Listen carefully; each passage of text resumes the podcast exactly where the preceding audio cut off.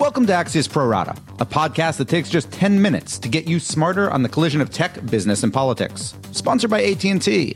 I'm Dan Primack. On today's show, the rise of the Uber mafia and what Blue Apron got very, very wrong. But first, what might be the highly exaggerated death of local media? Now, the New York Daily News yesterday made headlines for laying off around half of its newsroom including every single one of its staff photographers. And this happened just hours after it was officially acquired by tronc, which some of you might know as Tribune Publishing. Now, for anyone who lives in New York City or believes in the value of holding local officials accountable, it was a very depressing development. It even caused the rival New York Post to write, and I quote, We sincerely hope the remaining staff can find a way to turn things around. We want to beat the news, but not like this. Now, on the upside, it does seem that the new owners forgot to change the Daily News' social media account passwords, so there was some pretty good shade thrown, although sadly, most of that since been deleted, luckily screenshotted by a few people. But the fact that a big city daily is struggling isn't the surprise here. After all, that's something that's been happening since the early days of Monster.com and Craigslist and, and really the internet, which cannibalized the classified advertising that things like the news used to rely on. But what might surprise you, and, and definitely surprises me as someone who briefly ran a local paper at the dawn of the internet age, is that you are getting an actual uptick right now in local news, all online. There's a trade group, and it's called the Local Independent Online News Publishers, or LION, and it reports that its membership has doubled doubled in the past year, thanks to both a surge of startups and also some print papers who are finally, belatedly, moving online. Now, I'm still not entirely sold on the business models here, but I'm incredibly grateful that someone's at least trying. So even if you hate the media, and I see plenty of Twitter glee every time a newspaper lays people off, including yesterday with the Daily News. It's worth reading a recent Brookings report. What it said was that local government borrowing costs go up when a local paper shuts down. Basically, the idea is if there's less government oversight, chances are the government's going to screw up more. And that's really what the New York Post was getting at with its editorial yesterday, lamenting the fact that its rival is having troubles. So in 30 seconds, we'll go deeper on all of this with Sara Fischer, media reporter at Axios. But first, this. Picture this you're the CEO of a multinational corporation, and you realize that nearly half of your 254,000 employees, many of whom are your friends and neighbors, have jobs that will be obsolete by 2020. That's exactly what happened at AT&T a few years ago, and it's what inspired them to find a way forward with the biggest job reskilling investment in modern American history. Future Ready is AT&T's $1 billion web-based learning initiative designed to teach existing employees the skills necessary to compete in a software-driven world. Stick around and we'll tell you how it's going.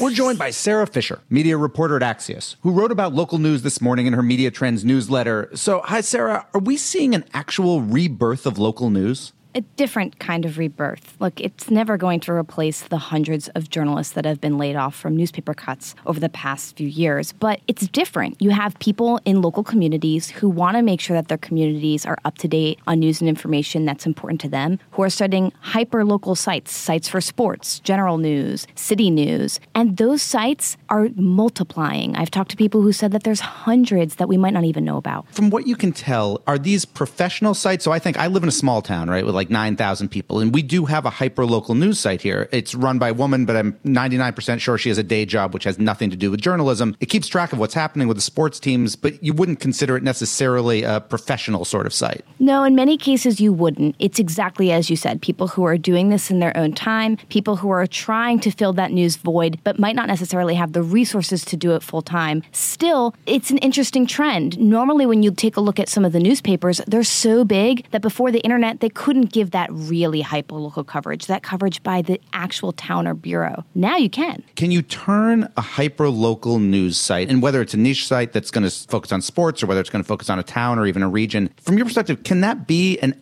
actual sustainable business in this environment? Online only, forget the paper. Can it be a real business? In order for it to be a real business, almost always you would have to have someone come in with heavy pockets and start to finance it. I take a look at what Chance the Rapper is doing in Chicago with the Chicagoist. What is that? What's the Chicagoist? The Chicagoist is a hyperlocal news site for news and information in the city of Chicago. It covers things like sports, dining, culture, crime, etc. And Chance the Rapper announced just a few days ago that he's going to come in and buy it. So you do have some people who are coming in and trying to back some of the hyperlocal sites. But without that financial backing, the advertising model today, even online, it's probably just not going to be sustainable enough to support a local news site if it wants to sustainably grow. And I'm pretty sure my town does not have a successful rapper in it. I, I could be wrong. I, I'm pretty sure. I guess there's two sides, obviously, of a local media business, which is the producer and the consumer. Is there an audience for this stuff? You know, as we become more national and, and all of our media consumption, we learn so much more. Is there still active interest in what's happening locally? Absolutely. And there are particular things that you wouldn't be able to get from a national outlet that you need to know. I think about things like traffic and weather. I think about things like school boards and education. Those are things that people do want to hear about, but they're just not getting it from their broader regional papers, the ones that have survived. So there is definitely interest and thirst in some of these hyperlocal sites. It's just whether or not they're going to be able to, quite frankly, sustain a positive growth model. I'm curious, do you think, is there any future left for actual print local newspapers. You know, I, I, know historically somebody once told me that the value of having, you know, the local weekly was always that even if it had nothing else, it always had the school lunch menu and people couldn't get that anywhere else. But now you can. You can get that product from the school's website. So is there still a future for these things as physical products? Not for long. Look, even the New York Times says that within 10 years, it's not going to print its paper. And it's not because the journalism isn't valuable, but it is, as you said, people can access that information elsewhere online. What will be a telling future for some of these papers is how well they convert their sites to digital and are they able to sustain their audiences with it. That will be what determines whether or not some of these big regional papers survive. Sara, you wrote this morning at Axios that these sites are sometimes, the news sites are sometimes hard to track, you know, and you compare that, say, to something like the Daily News, which used to have printing presses and a huge headquarters and, you know, just a lot of physical assets. It was easy to figure out what there was and what there wasn't. Can you talk a little bit about tracking it? And in the sense, is the news void, the local news void, as big as some of us seem to think it is? Well, that's why I published this morning's piece, because it might not be as big as we think it is because there are so many of these hyperlocal sites. But as you mentioned, they're really hard to track. If you're opening up a paper, you have the printing press, you have the trucks, you often have a payment transaction if there's a subscription. So they leave a large mark. With some of these digital sites that are only meant to serve maybe a couple hundred or thousand people in one small demographic market area, you would have no idea that they would even exist. And that even pertains to some of the trade associations that are meant to cover these sites. So it might mean that the local news void isn't as bad. We just can't measure it at this point. Sara, finally, let's talk about the Daily News specifically and, and all the mess that happened there yesterday is this just the beginning of the end and it's a slow bleed? Or could you envision that tronc or Tribune Publishing, whatever you want to call it, is going to somehow revive this paper, some, maybe as a smaller version, but is going to keep that brand sustainable? In the short term, yes, they'll keep the brand sustainable. I think that they will have to do more with less, as many newsrooms around the country have done. But in the long term, print is dying. And that's not just something that naysayers or critics of the medium will argue. It's something that people who have advocated for it, who made their livelihoods on it, are really conceding now. So I think that in the case of tronc, they're going through some very specific problems pertaining to financing and business strategy. But what's affecting them is affecting many local regional papers, which is just that print is no longer a lucrative medium. Thank you, Sara Fischer, media reporter at Axios. And I guess the bottom line here is there's not necessarily kind of a silver lining to this cloud, but maybe a copper one for some of these local news sites in the end. My final two is coming up in 30 seconds. Okay, here's where AT&T's Future Ready program stands. Around 140,000 employees are currently retraining for jobs of the future. People like Jim, a grandfather of 5, are learning competitive skills like Scrum.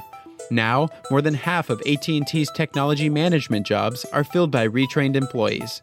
It matters because 90% of maturing companies expect digital disruption, but less than half of them are preparing for it. AT&T is different. With one of the largest workforces in the world, AT&T wants the best in people, not machines or algorithms, to lead the way.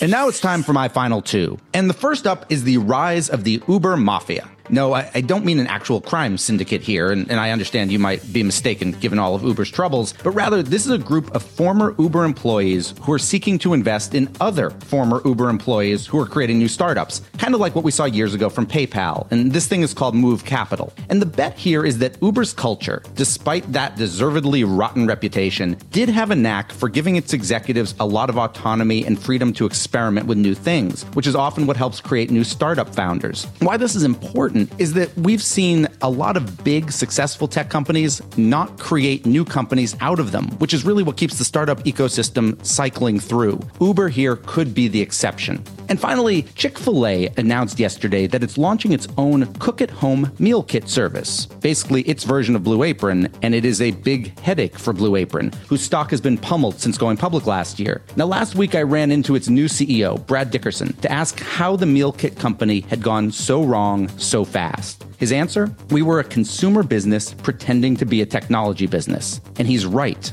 And it's something we've seen lots of other consumer companies do, including, say, mattress spaces and some actual food companies that sell into grocery stores. The only question now for Blue Apron is if it can fend off new rivals like Chick fil A, which never thought of itself as a tech business in the first place. And we're done. Be sure to follow us all day at Axios.com and sign up for my pro rata email newsletter at signup.axios.com. Have a great National Drive Through Day, and we'll be back tomorrow with another podcast.